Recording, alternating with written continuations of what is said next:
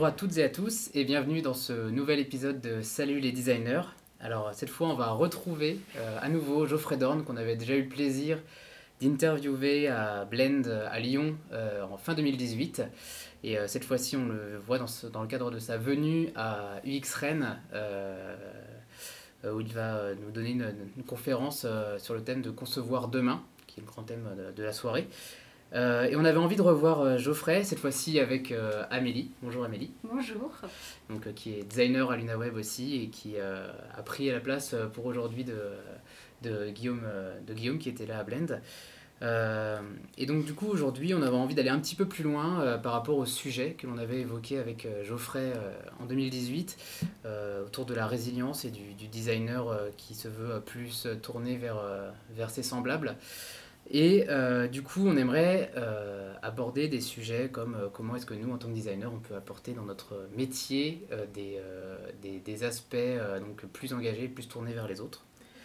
donc, on sait notamment que tu parles souvent de, ce design que tu veux résilient et engagé. est-ce que tu saurais nous donner une définition donc, de, de, ce, de ce design? C'est quoi ta définition du designer résilient et engagé? Alors déjà, bah, merci de me recevoir à nouveau dans cette dans ce podcast. Et puis, euh, très content aussi d'être reçu par LunaWeb. On est très bien reçu, je tenais à le dire. Euh, alors déjà, voilà, qu'est-ce que c'est qu'être engagé? Qu'est-ce que c'est être résilient?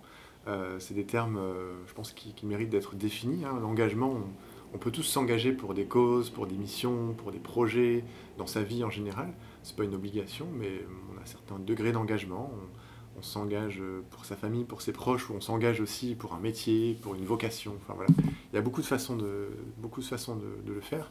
Et, euh, et, pour moi, le, en tout cas dans le design, euh, la façon dont, moi je le témoigne et dont je le vis, euh, c'est d'abord le fait de s'engager dans le design, c'est d'abord dire non. C'est un designer qui dit non. C'est le premier pas de l'engagement, c'est de refuser. après, on dit oui, on accepte des projets, etc. Mais pour moi, la première marche, c'est justement d'arrêter de monter tout le temps les escaliers et juste de s'arrêter, de dire non. Euh, ça, c'est la première étape. Alors, quand on est en freelance, on pourrait croire que c'est plus facile que quand on en entreprise, et encore, c'est pas forcément vrai.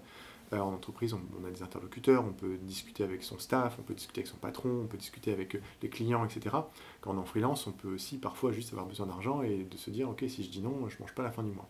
Donc, c'est pas toujours facile dans les deux cas. malgré tout, pour moi, c'est la, la, première étape. la deuxième étape, ensuite, c'est tout simplement comment on dit non. Euh, et pourquoi on dit non euh, C'est de dire, voilà, euh, on dit non parce que le business model du client est contre-productif par rapport à nos engagements. il va détruire la biodiversité, le vivant. Bon, bah, on va dire, ok, non, je ne veux pas le faire. Ou alors, dans ce cas-là, peut-être on va redesigner ton business model. On va peut-être retravailler ça ensemble. on peut dire non aussi parce que, je sais pas, le projet, il est sexiste ou parce que le projet, il est contre certains idéaux, etc. Dans ce cas-là, on peut dire non aussi pour ces raisons-là. Et après, euh, comment on dit non? Euh, on peut dire non de façon très polie en disant j'ai pas le temps. Euh, ah pardon, je suis débordé, j'ai pas le temps, donc je refuse. Ou alors on peut dire non en, essayant d'expliquer pourquoi, en faisant de la pédagogie. c'est jamais très évident d'expliquer non pourquoi je ne veux pas travailler sur tel ou tel projet parce que ce projet ne correspond pas, on va dire, à mes valeurs ou à mes engagements ou à ce sur quoi je milite depuis 20 ans ou 30 ans ou 10 ans ou 2 ans.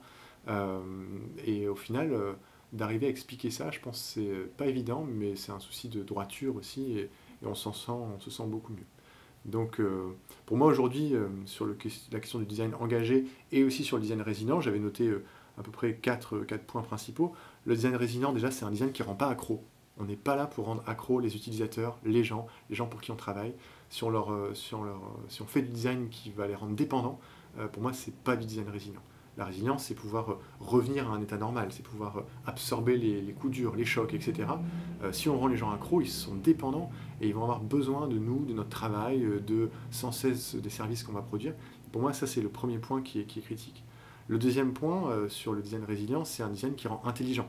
Donc ça rend l'utilisateur plus sensible, plus intelligent, peut-être parfois plus compétent, plus rêveur, plus poétique. En tout cas, ça va augmenter, entre guillemets, l'utilisateur la personne pour qui on travaille, et ça ne va pas, on va dire, le réduire. Euh, réduire les gens en, les décapacitant, en enlevant leur capacité à, faire les choses. Euh, le troisième point, c'était le design qui permet aux gens de se passer de design. Si on fait un bon projet et qu'au bout d'un moment, la personne se dit En fait, ça y est, j'ai plus besoin de, ce que tu as conçu pour moi, je suis grand, j'arrive à faire 100, bon, bah, c'est gagné, on est content, on se dit Ok, je vais pouvoir me libérer je vais aller faire autre chose. Euh, et ça, c'est important de se dire Ok, au bout d'un moment, comment les gens vont pouvoir se passer de nous, se passer du service que j'ai conçu, se passer de, du travail que j'ai fait et peut-être pouvoir continuer sa route. C'est toujours gênant quand on est un peu freiné ou bloqué. Et puis bon, le dernier point sur la, question du design résilient, c'est le design qui favorise bah, le vivant, la diversité, la diversité des opinions, des gens, la biodiversité du vivant en général, la diversité du végétal, de l'animal, de tout ça. Pour moi, c'est ça qui, me fascine dans ce design résilient, parce que plus il y a de diversité, plus quand il y a un choc, quand il y a une perturbation, et on en connaît de plus en plus, euh, ben, plus le système peut se rétablir à peu près euh, convenablement. Et quand je parle de système, je parle du système euh, du vivant, pas forcément un système capitaliste ou un système économique en place ou politique, plutôt le système du vivant en général. Voilà. Ok, super. C'était très complet. J'essaye, concret. Euh, on, avait envie de savoir aussi euh, comment est-ce que tu as appliqué dernièrement euh, cette problématique de design résilient dans, dans ton dernier projet ou tes derniers projets. Est-ce que tu as des exemples à nous donner?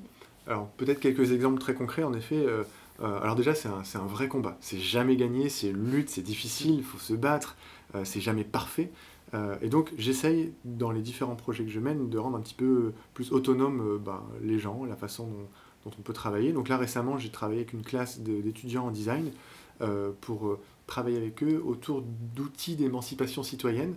Alors euh, on est venu me chercher pour faire un workshop dont l'objectif était de créer des prototypes numériques interactifs. Donc c'était ça un petit peu le, deal.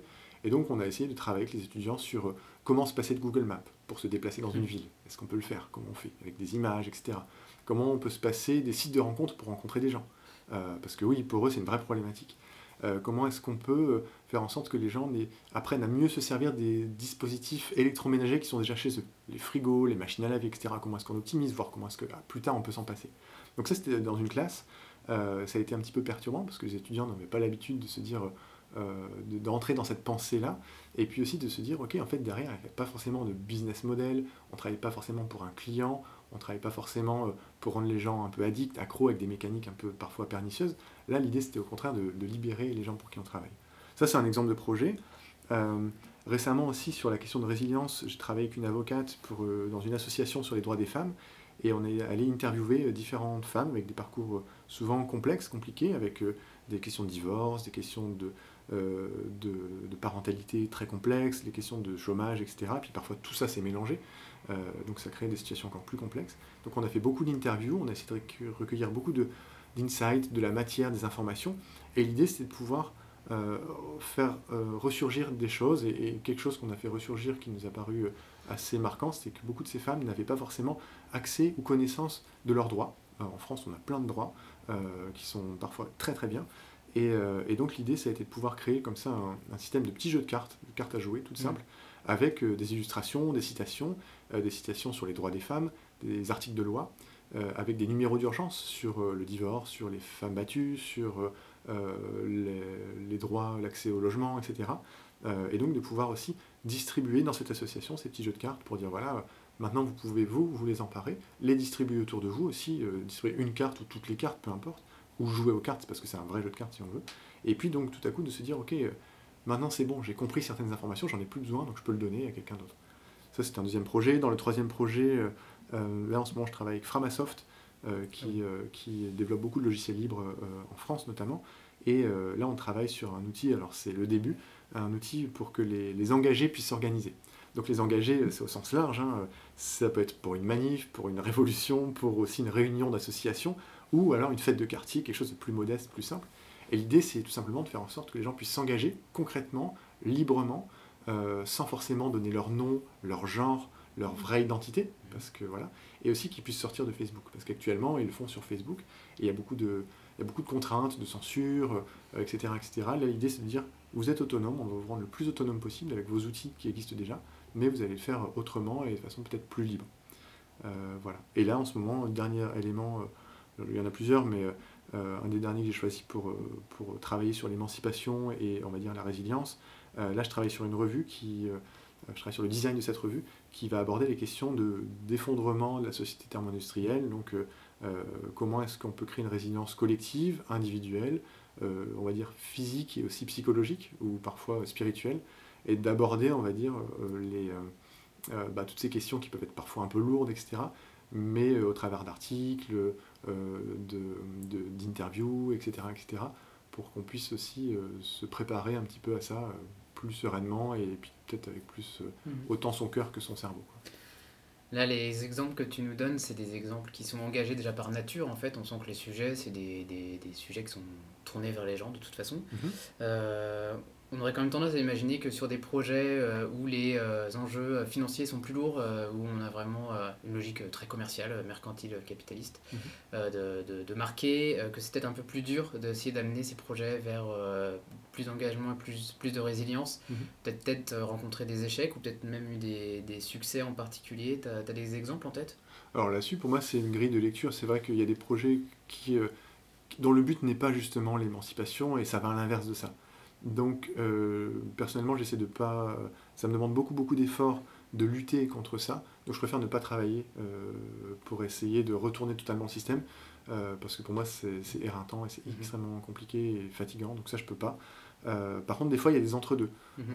en se disant, tiens, il y a un petit champ un peu libre, un terrain un peu libre, comme pour l'école.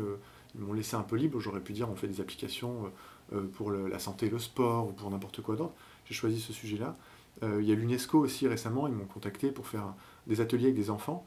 J'aurais pu dire, voilà, on va faire euh, redorer l'image de l'UNESCO auprès des communautés, je sais pas quoi, etc. Là, on a travaillé avec les enfants sur la réalisation d'un petit livre pour qu'eux puissent eux-mêmes écrire leur euh, déclaration des droits de l'homme et de la femme et de l'enfant. Donc c'était assez, assez mignon, joli, en même temps, ça leur permettait eux-mêmes d'avoir les, les, rênes et les guides pour choisir. mais mais c'est vrai que sur des structures d'entreprise, euh, il faut arriver, je pense, à expliquer euh, bah, tous les. On parle beaucoup de dark pattern aujourd'hui, euh, et d'arriver à expliquer aussi que instinctivement, parfois, une entreprise va se dire bon, bah voilà, si on veut un retour sur investissement de notre, notre produit, notre service, il faut que les utilisateurs prennent un abonnement et que, que chaque mois, ils s'abonnent, et qu'au bout d'un moment, peut-être qu'ils vont oublier de, se servir de notre service, mais ils vont rester abonnés à notre truc, et donc nous, on gagne de l'argent, etc. Il y a des modèles un peu comme ça, en se disant voilà, ça peut peut-être fonctionner, euh, pour moi, j'essaie toujours de, quand je me retrouve devant ce genre de structure ou de, service ou de système, toujours de dire, moi à votre place, euh, et vous les utilisateurs, euh, si vous étiez à la place de vos utilisateurs, comment est-ce que vous ressentiriez ça? Est-ce que ça vous plairait honnêtement? Et, c'est là où on parle d'honnêteté, de valeur, etc. Et parfois les entreprises parfois peuvent un petit peu pivoter ou aligner certaines choses. Tu développes un peu la partie empathique de leur cerveau, quoi. C'est ça, c'est ça, totalement. Voir après, euh, là, je travaille en, ce moment avec DOT, qui est une structure qui travaille sur le legal design. Mhm. Euh, ils sont à Helsinki et à Paris. Et en fait, euh, voir ça peut devenir un atout ou un avantage. De dire, voilà, nous, on va vous montrer. là, le legal design, c'est pour rendre aussi des contrats ou des choses comme ça qui sont parfois un peu lourdes, lisibles, clairs, intelligibles pour des gens comme des gens normaux comme vous et moi. et puis de se dire, voilà, en fait, on n'essaye pas de, de m'entourlouper ou de m'avoir, etc. J'ai quelque chose de très clair, très lisible. Et ça, par le design, on peut le mettre en place. Et en fait, euh, si je raconte ça, c'est tout simplement parce qu'en fait, si demain une structure, une entreprise dit voilà, nous, on met en avant que dans nos contrats, c'est clair, c'est net, il n'y a pas d'entourloupe et, euh, et, tout est expliqué simplement, au moins vous savez ce que vous signez, bah, ça peut faire partie de la valeur de l'entreprise, ça peut faire mhm. partie des valeurs de la structure. Et donc d'arriver à détourner euh, une, ce, qui, ce, qui, pourrait être une faiblesse ou quelque chose un petit peu tremblant en une force, en une revendication, sans faire du greenwashing ou du bullshit washing ou tout ce qu'on veut, euh, mais en, disant voilà peut-être qu'on peut faire pivoter une structure. Mais là encore, ça demande beaucoup de beaucoup d'efforts. Et euh, tu l'as peut-être déjà cité, euh, mais du mhm. coup parmi les, projets là, dont tu as parlé, il y en a un dont tu es particulièrement fier ou c'est peut-être un autre dont tu ne nous as pas parlé? Est-ce qu'il y en a un sur lequel je suis vraiment fier? Celui dont tu as envie de parler à chaque fois parce que c'est celui où tu as vraiment réussi à aboutir toute la chose euh, c'est une bonne question. Je suis pas, en général, je suis pas fier. De, de, j'ai pas de fierté sur les projets. Moi, quand la mission est, est arrivée jusqu'au bout et que le client est content, les utilisateurs sont contents, euh, c'est bon, je passe à autre chose et mission accomplie. Donc, il n'y en a pas en particulier. C'est euh, en général, je passe très vite. quand le projet est terminé et que tout s'est bien passé, j'oublie tout et j'avance. Quoi. Ouais. C'est peut-être pas fierté qui était le bon terme, mais en gros, c'est celui où tu as vraiment un sentiment que la mission est remplie, que ça a, été, ça a servi quoi, au final ben, Bibliothèque sans frontières, par exemple, euh, c'était un chouette travail. Euh, euh, c'était un travail pro bono, donc je n'ai pas été payé pour ce travail, mais c'est un travail où, on j'ai donné mon temps.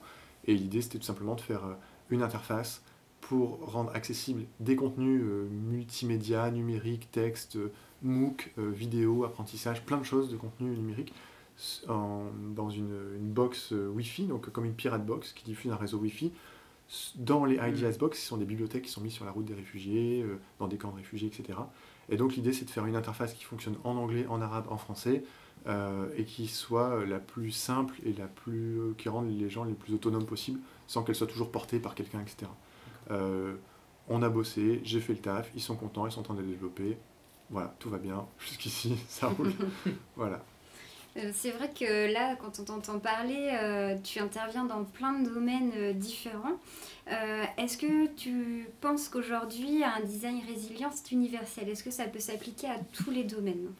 Alors c'est une très très bonne question, merci de me la poser. Enfin, pour moi, la question de la résilience, donc le fait pareil qu'on puisse se relever quand il y a un choc, qu'on puisse se rééquilibrer quand il y a quelque chose qui, qui perturbe l'ensemble, euh, c'est pas forcément universel, c'est plutôt local, c'est plutôt ancré sur un territoire, ancré sur une communauté, ancré sur des gens. Euh, souvent on imagine le design universel comme, euh, comme une, solution à, tout le monde en même temps, c'est un peu une utopie. Pour moi c'est un reflet aussi de la globalisation, de la mondialisation, de se dire on va faire le même produit pour tout le monde, alors qu'au contraire il faut faire des produits ou des services, etc., qui soient spécifiques pour des communautés, pour des lieux, pour des cultures, pour des âges, euh, même si parfois on peut mélanger les âges, on peut mélanger les cultures, on peut mélanger les communautés, c'est hyper intéressant. Mais le côté universel, elle est, euh, euh, pour moi, il est, il est utopique et je pense qu'au contraire, ça peut sembler être une, une, bonne idée, mais pour moi une fausse bonne idée en fait. J'aime bien essayer de concevoir des, systèmes pour vraiment prendre en considération toute la partie en amont, c'est-à-dire faire une analyse ethnographique, observer les usages, comprendre le territoire, les gens, leurs besoins, et à partir de là, commencer à transformer toutes ces observations euh, très locales, voire hyper locales, sur des choses très concrètes, euh, tangibles. Après, si demain, euh, ce qui est fait localement avec des gens, on, le met en licence libre, en Creative Commons, et que ça peut servir à l'autre bout du monde par d'autres personnes, tant mieux. Mais en général, j'essaie jamais d'atteindre une certaine universalité, parce que à chaque fois c'est très différent. Pareil, la résilience, c'est par rapport à des chocs, et tous les chocs sont différents. Ça peut être un effondrement économique, euh, ça peut être des gens qui tombent malades, ça peut être juste euh, des problèmes politiques. Enfin, il peut y avoir plein, plein, plein, plein de choses. Et ça, on peut jamais l'anticiper. Donc, euh, j'essaye de. C'est pour ça que je me dis qu'il va y avoir du boulot tout le temps pour plein de designers, c'est parce qu'on a autant de territoires que de designers. Et voir, on va manquer de designers pour tous ces territoires. Donc, et, et, je pense aussi qu'il faut s'attacher au lieu et aux gens sur, sur, le lieu pour prendre le temps aussi, pour éviter de tomber sur des statistiques ou des chiffres ou des courbes et tout ça, et plutôt être dans du qualitatif, comme on dit. Mm. Euh, on est un peu euh, curieux de, de, te connaître et euh, oh là là. on voit donc tu as des projets engagés et si on t'ouvre un petit peu là, la porte de tous les projets, tu peux faire ce que tu veux sur Terre. C'est quoi le, le, projet engagé ou résilient qui te ferait vraiment kiffer, sur lequel travailler?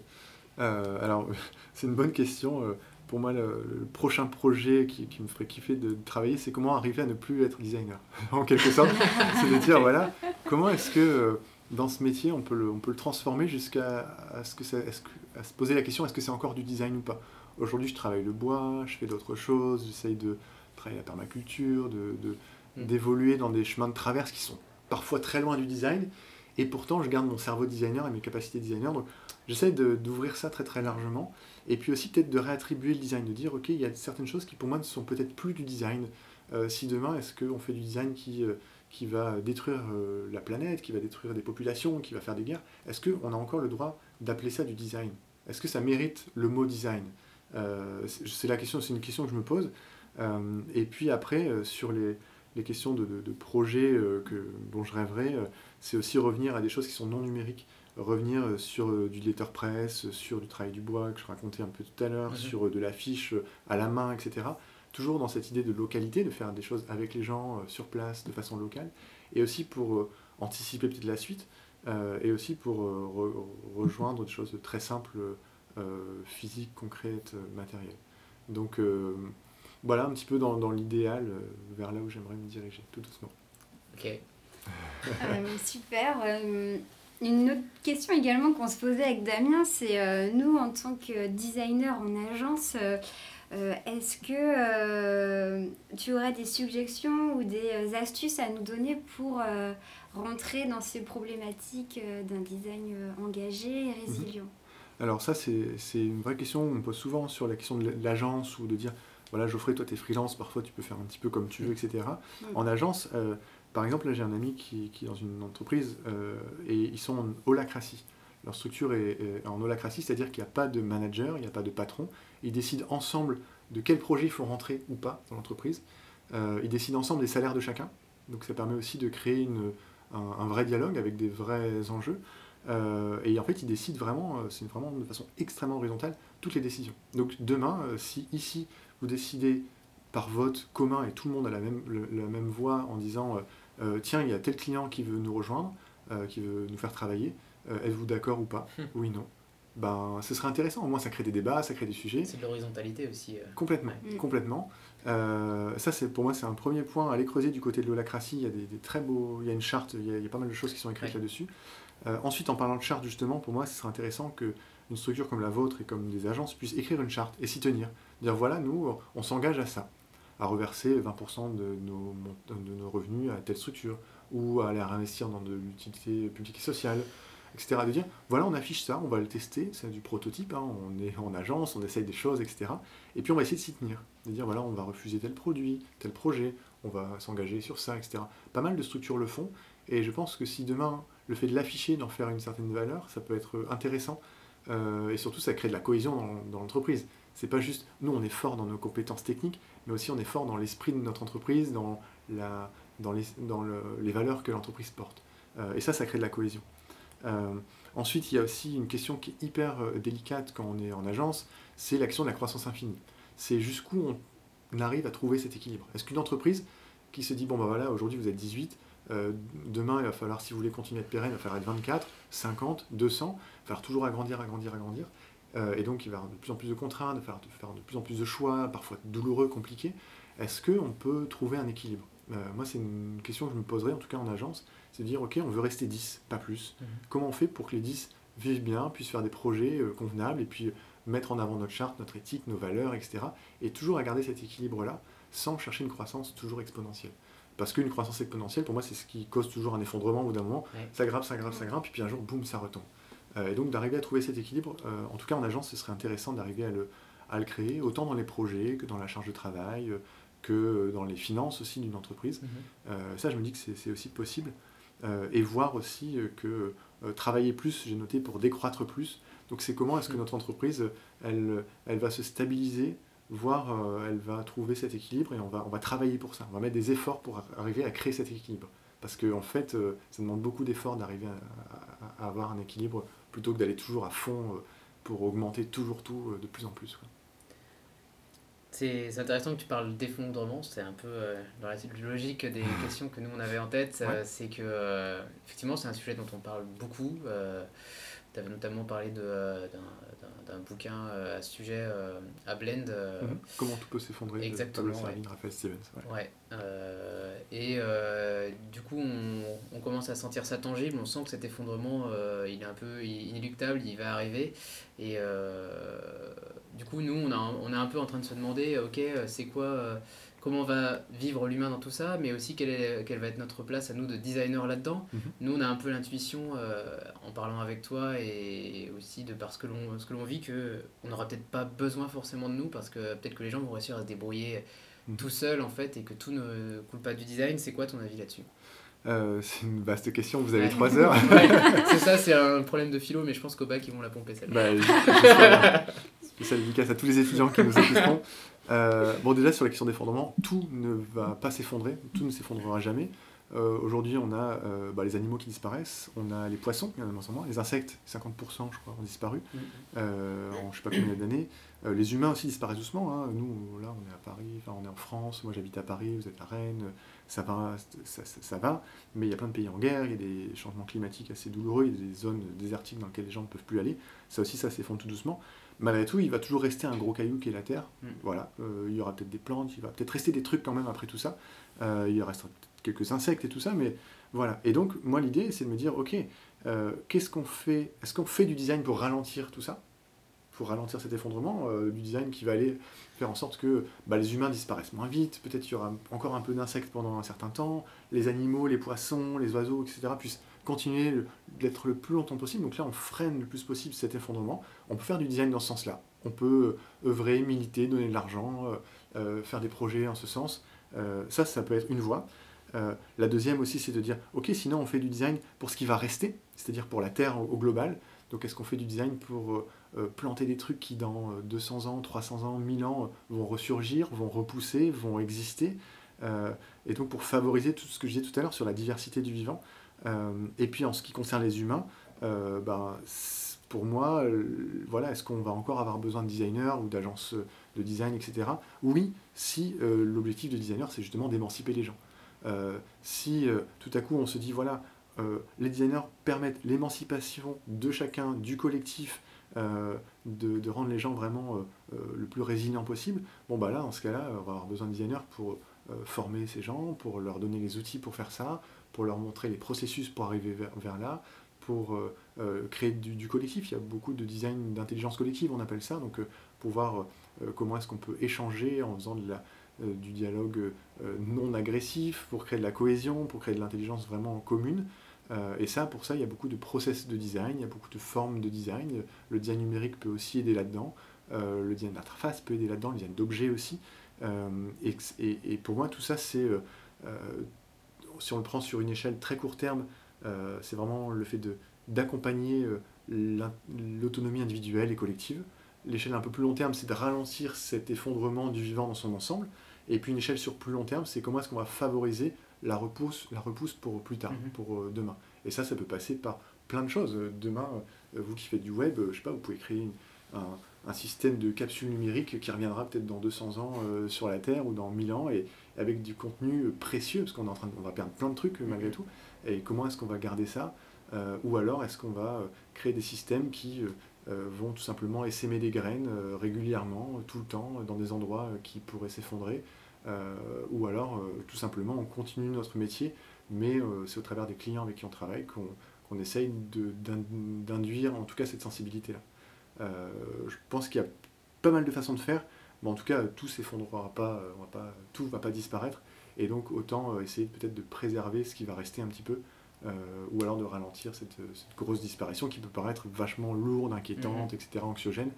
Bon ben voilà, autant le vivre euh, le mieux possible et en tout cas de l'aborder de, façon à peu près sereine, même si c'est mhm. pas évident. C'est plus philosophique et plus, euh, plus douce quoi. Ouais, mhm. bien sûr, sinon on peut se battre très fort, c'est très dur, mais on perdra à la fin. clairement, quand on voit Coca-Cola qui a annoncé qu'ils allaient mettre moins de plastique dans leurs bouteilles parce que tout simplement ils passent de 1,5 litre à 1 litre 25, les gens les applaudissent alors qu'en fait la bouteille coûte le même prix. Mm, mm. Euh, et, donc... Euh, Il faut toujours autant de plastique pour autant de coca finalement. Bien sûr, et ça reste toujours n'importe quoi. Euh, voilà. Donc pour moi c'est des... On peut se battre contre tout ça énormément, il y en a qui vont le faire, ça va être très fatigant, mais pour moi c'est un combat presque perdu d'avance sur ce côté-là. Donc autant aller de l'avant et parler, d'anticiper la suite. Quoi. Ok.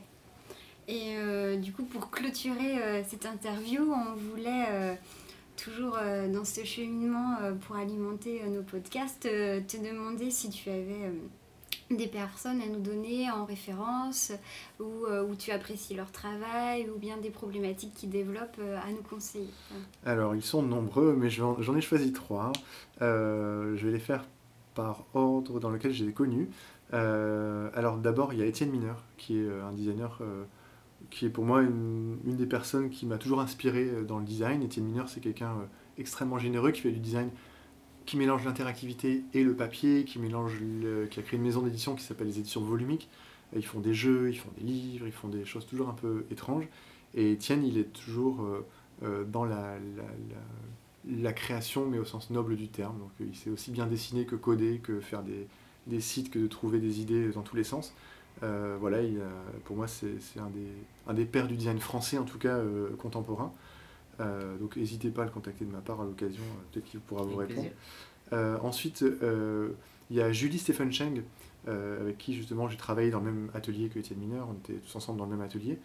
elle, elle est un peu plus jeune que moi, elle travaille beaucoup aussi sur la magie des lieux, donc elle crée des personnages qui viennent s'approprier des lieux, des personnages numériques euh, ou des personnages de papier, des personnages illustrés.